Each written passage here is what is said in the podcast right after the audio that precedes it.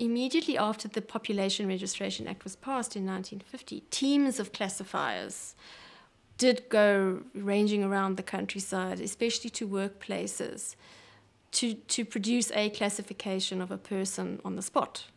And because it had to be done very quickly, there was no pretense of any science in this process. And there were ghastly tests officials did of sticking a pencil through your hair. And if it was curly enough so that the pencil didn't fall out, you were black.